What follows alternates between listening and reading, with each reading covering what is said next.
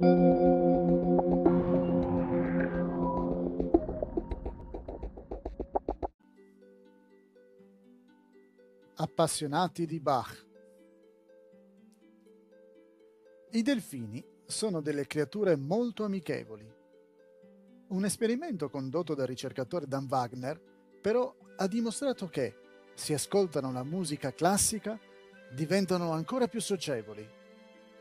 Secondo il New York Post, usando un idrofono calato nell'Oceano Atlantico a nord delle Bahamas, Wagner ha scoperto che i delfini selvatici reagivano alla musica nuotando verso di lui. Dopodiché si facevano solleticare la pancia.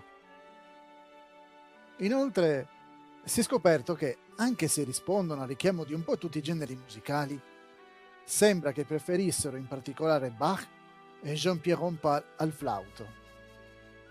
Wagner osserva: Questo li fa saltare fuori dall'acqua.